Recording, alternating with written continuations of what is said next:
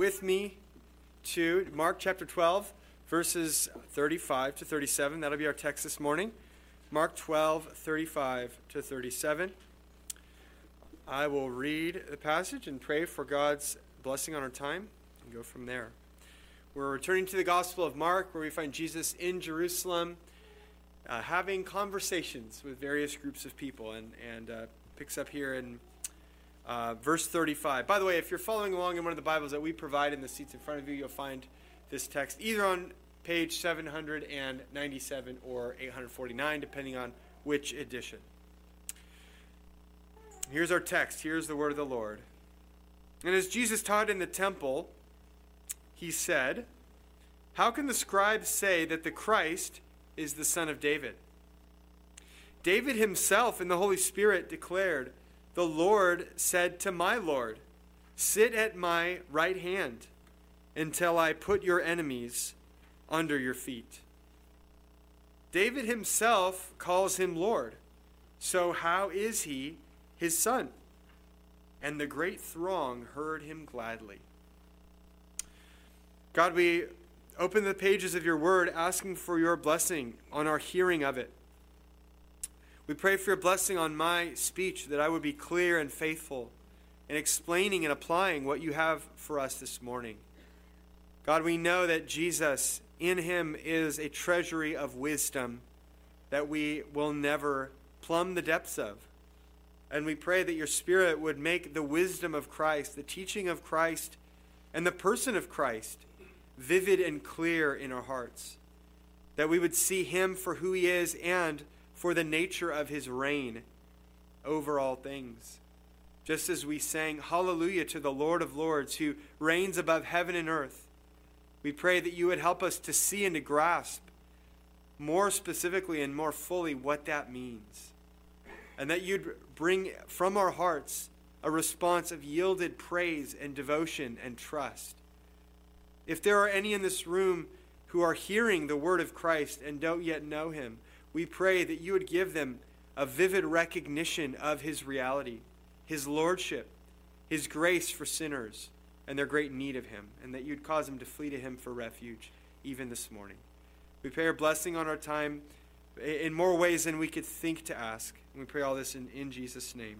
Amen. It is a normal human activity to look for salvation from the big, awful problems that plague our world. And so often, what do we find our neighbors doing? And what do we find our own hearts doing? Looking around at the world horizontally, looking at other people, at men and women, and parties and programs, and movements and bureaucracies, and armies and organizations. We're seeking salvation. More to the point, Though we seldom admit it in these terms to our freedom loving American selves, we are seeking someone to rule us in a way that will remedy the gaping wounds of this world and our own lives. What can fix the brokenness? Can the answer be found in the human realm? Maybe political, maybe economic, maybe military, maybe technology. Well, don't we always find that our self appointed saviors always eventually fail us and they disappoint us. Every political cycle, there's this new set of promises. This time it'll be different. This time we'll, we'll, we'll get it done. We'll do it right. Every time, every time. And the world doesn't seem to have changed very much, has it? They're like the sharp and broken off reed that'll pierce your hand if you lean on it. And sometimes we believers are even tempted to do the same thing and fill that role with Christ and Christianity if we can finally get ourselves in the driver's seat in this world, if we can take the culture for Christ, what beautiful things might we accomplish in this immanent, this worldly order? Well, today we're going to fix our eyes upon Jesus on his terms. And God's message for us in these three short verses of Mark 12 is that Jesus reigns on a heavenly throne. Jesus reigns on a heavenly throne. Now, kids, little inside scoop here. If you're on your way home or if you're at lunch and your parents ask you if you picked up anything from the sermon, just one little thing, this is what you're going to tell them, okay? Jesus reigns on a heavenly throne. You're welcome. That's the main idea. And we're going to see five important, important facets of this reign as we go. The first one, the first facet of Jesus' reign, is that Jesus reigns as a human son of David. Jesus reigns as a human son of David.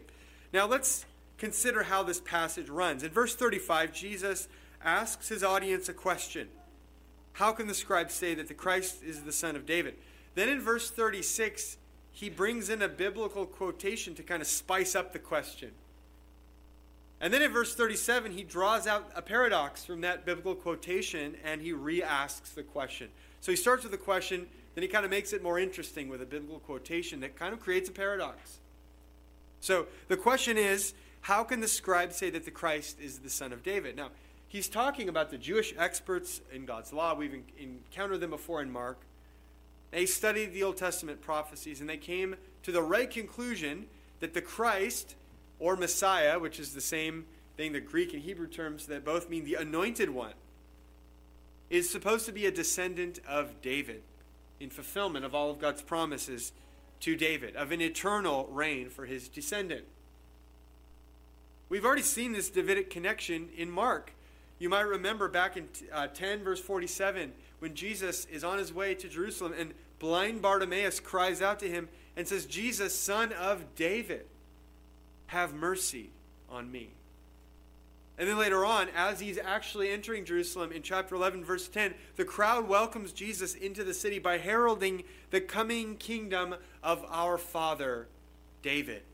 So David has been in the mix here with regard to who Jesus is and the connection to him being the Messiah.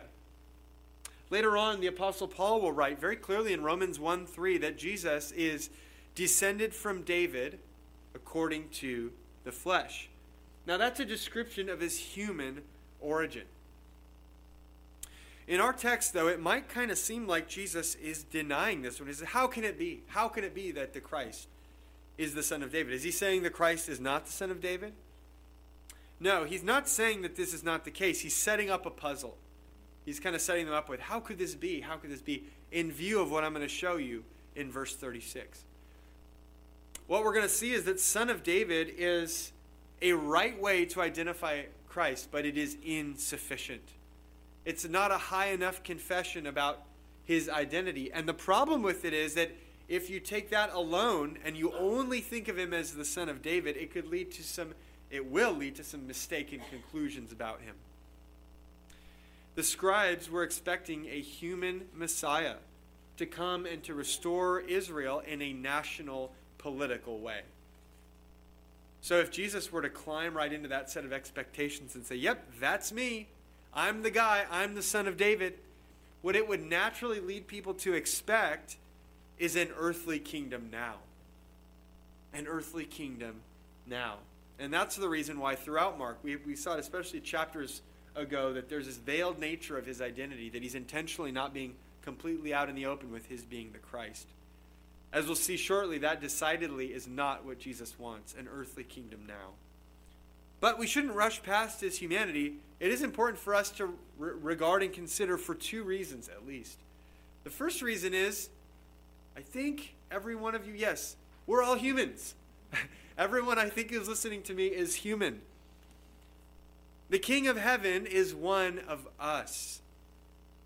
Someone with the same nature, the same flesh and blood, and a rational soul like us rules over all things. You ever stop and think about that? Don't we feel a special sense of ownership when one of our local guys, who's kind of like us, makes it to the big time? Now, I come from a city, Bakersfield, that finds itself in the punchline of many jokes. But guess what? Bakersfield has produced some country music legends. Buck Owens and Merle Haggard beloved local products. Do you think Bakersfield is proud of these local boys? Absolutely. They have streets named after them. Up until a month ago, the Speaker of the U.S. House of Representatives was from Bakersfield. He's no longer the Speaker of the House of Representatives. But do you think that him being in that position gave the city a sense of pride and a sense of belonging? Country music stardom fades, and politicians get kicked out of the speaker's seat, for instance, as we've seen. But our man is in heaven, the pinnacle of all that exists, and he's there forever. And he's one of us. The second reason his humanity matters is that it shows how God has worked in material, flesh and blood history to bring about supernatural saving purposes. It's amazing how God used and uses history to bring about this salvation. Jesus was, and Jesus still is, a person, able to be seen and heard and touched with physical senses. He came from a human woman, Mary, herself the product of normal human procreation. God is able to act through history, making works of transcendent importance, and miracles are involved because of, you know, the virgin birth. He came from a woman in miraculous means, but he uses ordinary materials. And so this should make us marvel at his power and his creativity to bring about uh, these, these wonderful works, even through history, even through uh, material reality, his creation. So Jesus reigns as a man, fully human as we are. But second, Jesus reigns as the divine Son of God. Jesus reigns as the divine Son of God. Now let's get into this quote in verse 36. This is where the plot thickens. Jesus is quoting from the psalm that we read earlier in the service, Psalm 110. It's verse 1. David writing, he identifies writing in the Holy Spirit, so it's inspired scripture. He says, The Lord said to my Lord, Sit at my right hand until I put your enemies under your feet. And the whole focal point of this whole passage is this line, The Lord said to my Lord. It sounds kind of strange, doesn't it? Uh, the English text that Jesus quotes, I'm sorry, the Greek text that Jesus is quoting, is a translation of the original Hebrew, the Old Testament written in Hebrew. Now, the Hebrew uses two different words for Lord. Like our English Bible, the Greek uses the same word to translate both. Maybe not the most helpful choice, but that's what they do. But it's legitimate. It's the two words. Um, so yeah, in Greek it's it's the same word both times. In English it's the same word both times. In the Hebrew, the first Lord is Yahweh.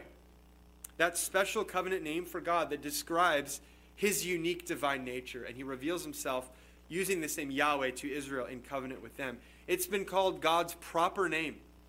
Yahweh is not like the word God, which is used sometimes generically in the case of gods, like lowercase g gods. We say there's God and then there's the gods. But Yahweh is only ever used of Him, it's His proper name. There are no little Yahwehs. The second Lord in verse 36 is the Hebrew word Adonai, which means something a lot more like our word Lord or Master. It's an exalted title it is used numerous times of God in the Old Testament, but it's not an exclusive title for God. It's Lord or Master. You might call an exalted person something like that. So then, um, Jesus is highlighting the fact that, that David addresses somebody this way The Lord said to my Lord. And in verse 37, he brings home this paradox. He's saying, Look, David calls him the Christ, the Messiah, Lord. How can that be?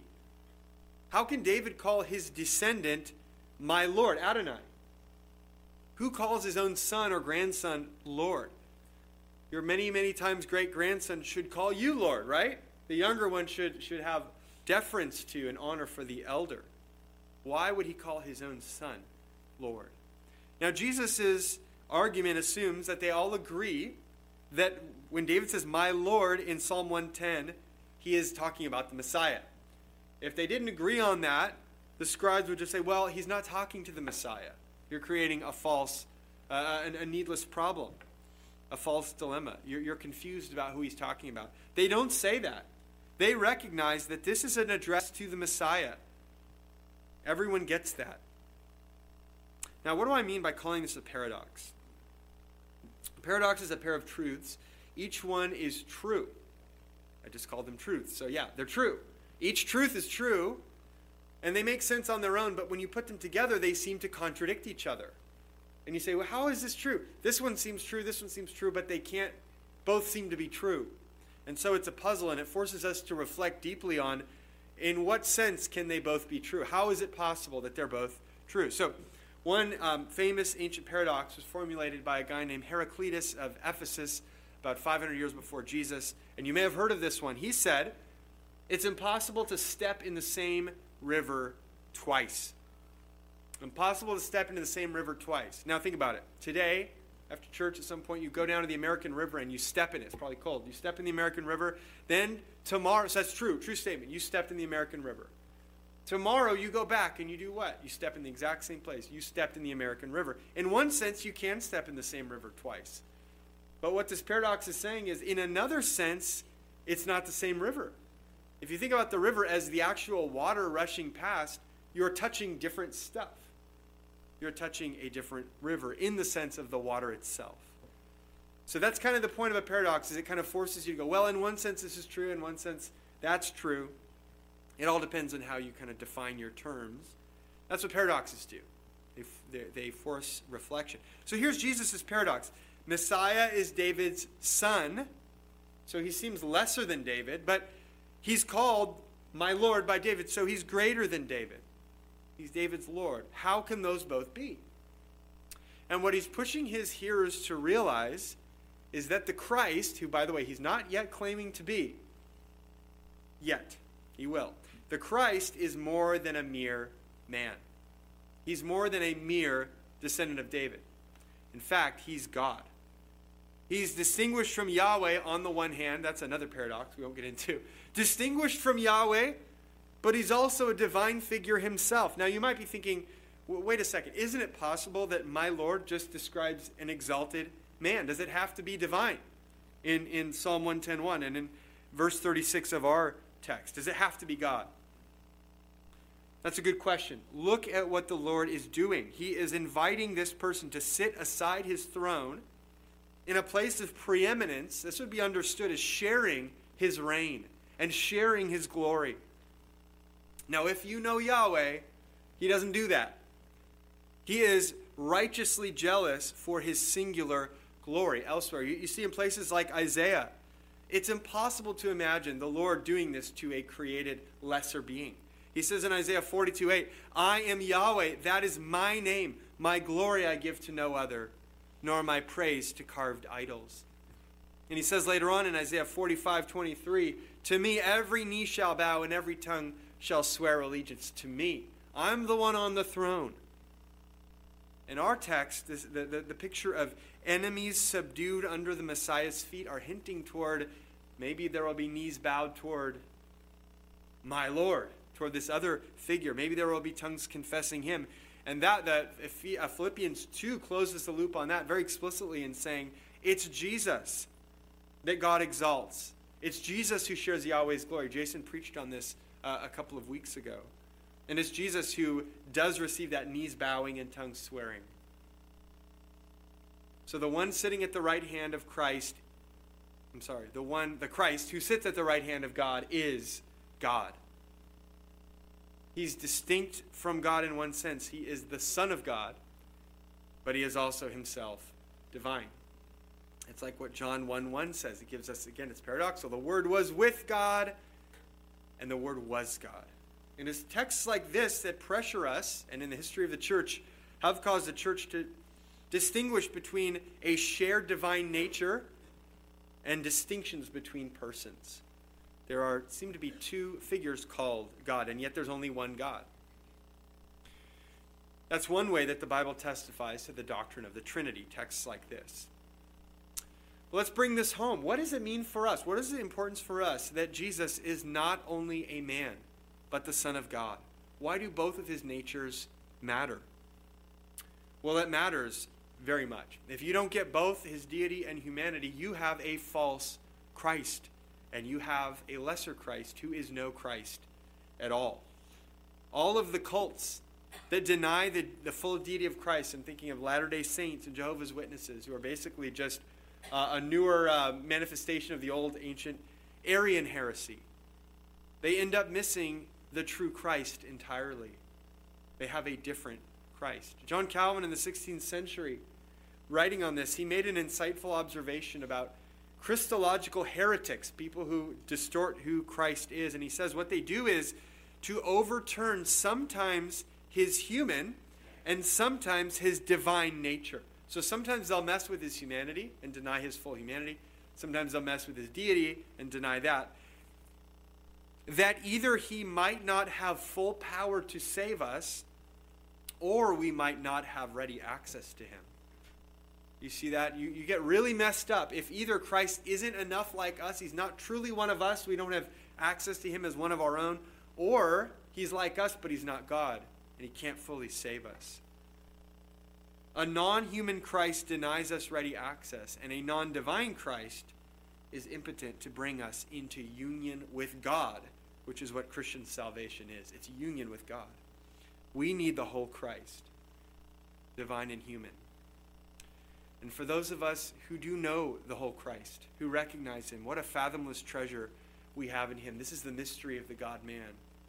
And as we enter Advent season, this is uh, as good a time as any to once again consider these depths that the eternal God would clothe himself with flesh and become one of us. That the infinite would step into real experience of finitude and limitation while losing nothing of what he always was. This is our Christ, human to represent us and God to execute our salvation. So he reigns as, as a man and he reigns as a son of God. Thirdly, Jesus reigns over his people and his enemies by his word. Jesus reigns over his people and his enemies by his word. Now, to see this feature in the text, we need to glance backward and remember the context. What has been going on recently in Mark? Jesus is in Jerusalem, he's in the temple complex on Passover week. And he has just faced a barrage of challenge questions from various enemies. 1128 By what authority are you doing these things? 1214 Is it lawful to pay taxes to Caesar or not? 1223 They have this weird scenario of the woman who was widowed seven times, and they say, Whose wife will she be in the resurrection? These are all challenges meant to trip him up, either get him to incriminate himself or uh, to, to, to show how he's wrong about his, his theology. Finally, there was a more honest question. This wasn't as bad faith a question like the others in 1228. Which commandment is the most important of all? But he's faced largely hostile questioning, and he's, he's taken wave after wave of attack. But after playing all that defense and successfully fending off every attempt to trip him up, now he's the one asking the questions. He's flipping from defense to offense. That's significant. He's saying, Now I have a question for you all. It's about David, it's about what David said about the Christ. So, what we have here is Jesus surrounded by enemies engaging in verbal combat, in disputation with ideas. And by the end of verse 37, the crowd is pleased, but it seems like their, their um, delight, their approval is superficial, their understanding is superficial, because as soon as chapter 15, they will be calling for his blood. So their approval doesn't mean much. They like it, though. They probably like it that he's sticking it to the scribes. But what's interesting is that if you go back to Psalm 110, the text that Jesus quotes from here in verse 36. And you keep on reading. Sometimes you just read a little bit more and you find some interesting connections. You can see another prophecy in verse 2 of Psalm 110 that Jesus is even right now fulfilling. He says, The Lord sends forth from Zion your mighty scepter, rule in the midst of your enemies. Rule in the midst of your enemies. Jesus is ruling in the midst of his enemies. And his ruling scepter in this moment in Jerusalem in the temple is his word. He's using what Paul will later call the sword of the Spirit, the word of God, as his sword, his weapon for piercing the inner thoughts and intentions of the heart and laying bare these people's hearts. It's his hammer for shattering the hardness of man's minds. It's his rod of iron for ruling the nations. It's his word. Jesus rules his enemies by his word. He is surrounded, but he's not outmatched. By his own world creating words, he does everything. He convicts of sin, he condemns sinners. In Revelation's vision of his climactic future return, in Revelation 19, what is the weapon he wields? Revelation 19:15, from his mouth comes a sharp sword with which to strike down the nations. It's his tongue. That's his sword. He rules his enemies by his words, by his wisdom. He also rules his people by his word. Sometimes the barrage of his word does more than destroy, sometimes it converts. Sometimes it creates life in the spirit, and it makes us new creatures, and it nurtures new life in us, just as it's doing, I trust, right now among us this morning as pilgrims on our way to glory. He rules his enemies, and he rules his people by his words. All throughout history, you know, and we can look at our own lives, even Jesus' words have proven powerful to convert hearts in ways that no amount of power, other, no amount of, of, of fleshly power, tanks or bombs or muscles or money or excavators or electrons cannot do what his words do to change hearts. You've probably seen it if you've been walking with Christ, if you've shared the gospel with others and you've seen him transform lives. If you're trusting in Jesus today, it's because his word went on a conquest and overpowered your soul and gave you life. If you're not yet a believer in Jesus Christ, then his words that you're hearing from the pages of Scripture are both the most beautiful and the most dangerous things that you will ever hear. It all depends on how you respond. What kind of confrontation will it be as you encounter Christ's words? Will they win you over or will they destroy you? Will your heart be hardness and hostility or will it be softness and surrender. There is something very Christian about the adage the pen is mightier than the sword. In the Christian worldview, truth and ideas matter foremost. Material objects and material events do matter. They're not unimportant, but they are of secondary importance. They're downstream of ideas. You see, doctrine produces practice in our lives. What we believe feeds how we live, it feeds the outward effects of our bodies. And the primary place that we see Jesus' power at work in the world is by the exercise of his word. It seems foolish to the world. That doesn't seem like power to them. They're saying, What are you talking about? That's nothing. That's not real power. It's easily overlooked, easily scorned. But for those of us who have been given eyes to see, Jesus' word is true power. He rules in the midst of his enemies. So, fellow believers, do you want to see spiritual power? Forget the fireworks of signs and wonders. Open up this book and attend to the word of Christ from Genesis to Revelation. I'm not just talking about the red letters, it's all the word of Christ. Attend to it with reverence, careful reflection, and let it do its work. There's always more going on in the text than you and I have yet realized. There's always more depths Again, Christ is the treasury of all God's wisdom. So keep digging with zeal and hunger to meet your Lord with greater apprehension of his glory. And when we gather and hear his word, lean forward. I don't necessarily mean physically, but have a posture in your heart of leaning forward to listen. Attend to his word with reverence and reflection. Jesus reigns as a man, he reigns as the Son of God, and he reigns by his powerful words. Fourthly, Jesus reigns over a heavenly kingdom not earthly. He reigns over a heavenly kingdom, not earthly. Now, we've already seen how he's pushing his audience to recognize the Messiah's glory, his div- divinity. But in doing this, he's also doing something else. He's critiquing their messianic expectations. What do they think the Messiah is going to do? What do they think he's going to be? I mentioned earlier that many Jews in Jesus' day, including these scribes, were looking for a national political Messiah. It felt to them like they had never really returned from the exile. They had never really gotten their nation back and their land back and all the promises that God made to the patriarchs. They had just been passed from one set of imperial overlord hands to another. Now it's the Romans at this point, and, and they want deliverance. They want restoration for their nation in the land of promise. But Jesus is here pushing the concept of Messiah toward heavenly Lord. You see, he's trying to show the Messiah means heavenly Lord. He's showing them something more transcendent about his reign. Don't expect me to sit on a Jerusalem throne like the other Davidic kings, at least not yet. The Messiah sits next to God, the Father, in heaven, sharing his rule and glory. It's a heavenly reign over a spiritual kingdom. It is not a physical reign over an earthly kingdom. And this just fits with the irony of the cross. It's the, the shadow of the cross. This whole story is moving toward this climactic moment of Jesus' death here in Mark. And Jesus' death will shock us by, by overlaying his bodily weakness on his spiritual power. That it will be the most potent spiritual thing that Jesus will do with, is when he's bodily at his weakest. In fact, when bodily he is utterly crushed as a physical man. That's his moment of greatest spiritual triumph.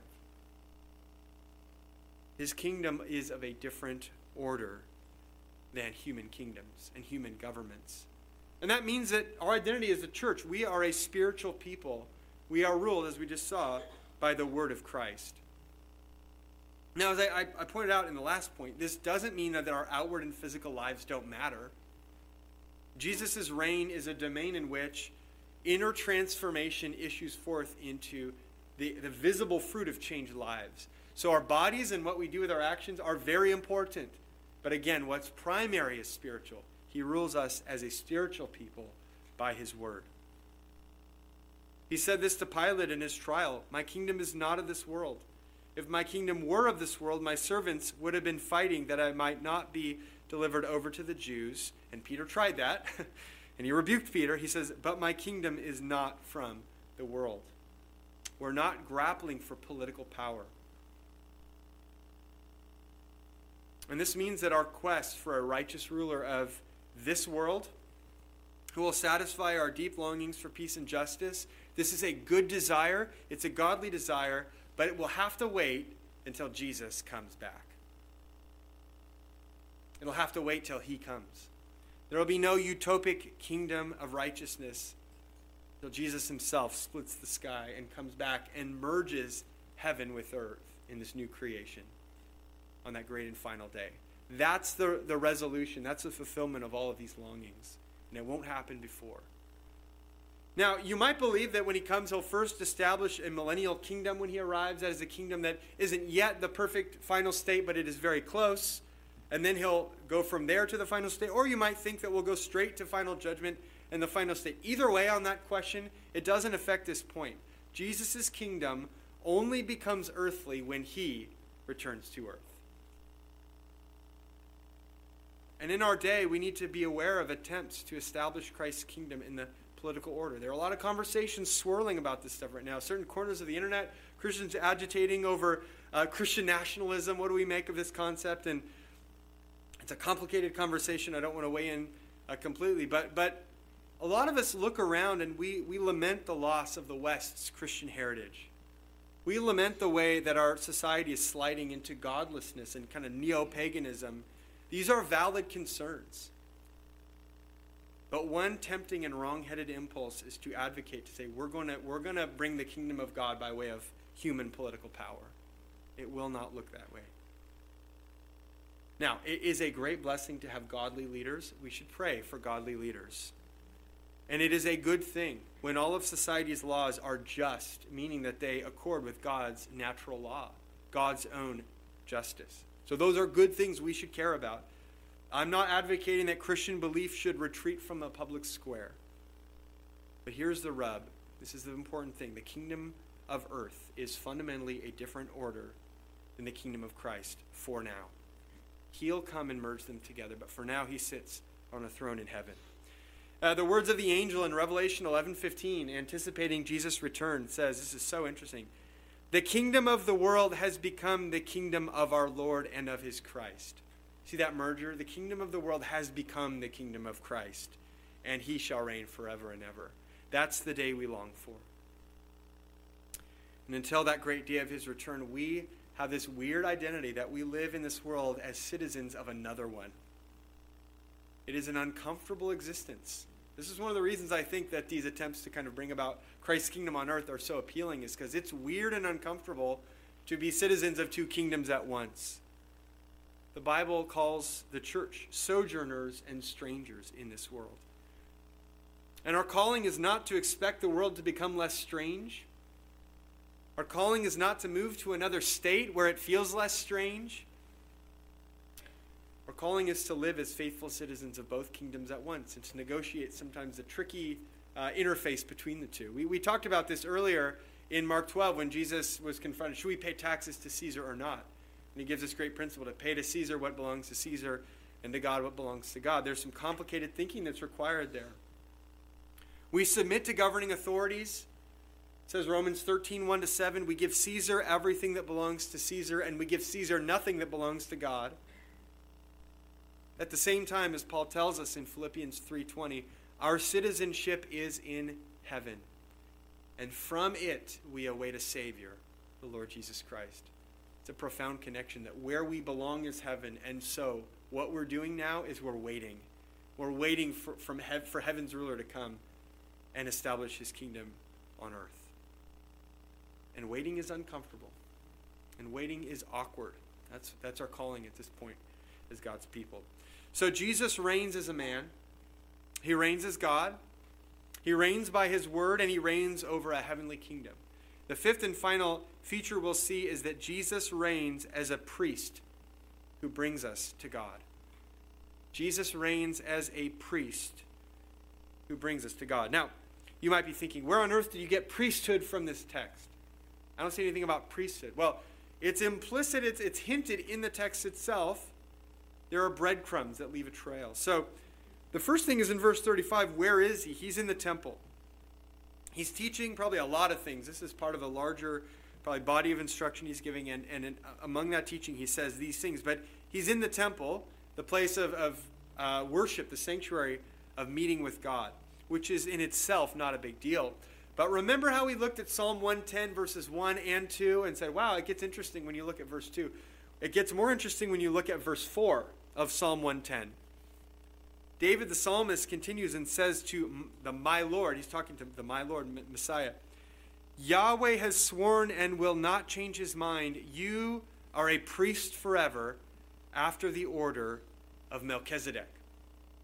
You are a priest forever after the order of Melchizedek. Now, without getting into all the weeds about Melchizedek, the big takeaway here is that he was a symbolic figure. He appeared in Genesis, and he represents the unique merger of the two offices of king and priest. None of the men who occupied these offices in Israel were allowed to occupy both. A priest could not be a king, and a king could not be a priest. God was very clear to separate these offices. But this guy Melchizedek, way back in Genesis, he was both. And that was really weird. But it was actually really important as a type of Christ. And the author of Hebrews brings this out and saying, see that this, this prophecy of you being like Melchizedek is pointing to Christ. And it's not just a temporary role of, ha- of being like a priest king like Melchizedek, but it says, You are a priest forever. This is Christ. He's a king priest forever. Again, Hebrews draws this out this idea of the priestly uh, role of Christ in heaven. We call this Jesus' session, meaning his being up there at the throne of God in heaven. And Hebrews 4 14 to 16 is one beautiful passage of what it means that our Lord is a priest in heaven for us. It says, Since then we have a great high priest who has passed through the heavens. I mean, he's passed up all the way to the top. Jesus, the Son of God. Let us hold fast our confession, for we do not have a high priest who is unable to sympathize with our weaknesses, but one who in every respect has been tempted as we are, yet without sin. Let us then with confidence draw near to the throne of grace, that we may receive mercy and find grace to help in time of need. Jesus sits at the right hand of the Father in heaven, not only as a reigning king, but as a priest who mediates our access day and night to that same throne. He's there forever, He's there right now, assuring us of constant welcome at the throne of grace from the Father who loves us and who appointed Jesus to do that very thing, to make our way to Him. So now and forever, our fellowship with God is not localized to a physical temple, it's not a place on earth. It exists wherever the people of God are, spiritually united to Jesus Christ and drawing near to the Father through Him with praise and thanksgiving and prayers. Now, you want to know Jesus this way. This talk of office as king and priest, it can sound a little bit abstract and, and it's very theological, but you want to know Jesus this way as both priest and king. And each of these offices sweetens the other. If we had an impotent priest or a harsh king, we would be without hope. But as it is, the one who rules over all things, our King, is intensely invested in our consolation and our cleansing and our communion with God, our enjoyment of fellowship with God. And, and, on the other hand, the one who keeps us near to God, our priest, has all authority over all events and all enemies in heaven and on earth. That's a really good thing that our king is our priest and our priest is our king. Now, I know that in real life this would be a horrible, unjust conflict of interest, so bear with me. It's unrealistic. But imagine you're on trial for a crime, and the roles of your attorney and your judge were merged into one. What if the power to declare your verdict and your sentence were delegated to your advocate, who is committed, who you know is in your corner? You'd raise your eyebrows and be like, that's pretty good. I don't think that's allowed. Uh, uh, that seems too good to be true. Wouldn't you be pretty happy if that were the case? That the one who has the rule and the authority is your advocate in your corner. That's what it means for you and me, Christian, that Jesus is our priest and our king.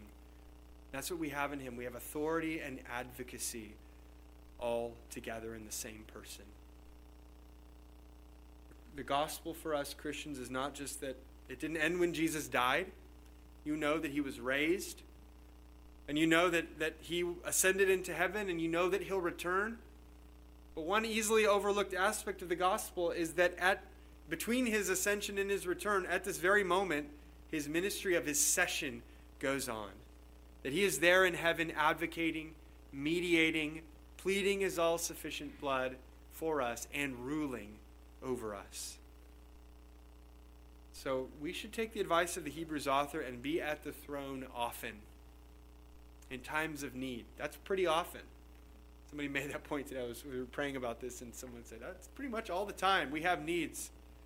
It's really good there. You're welcome there. As long as Jesus has a place there, it's your home too.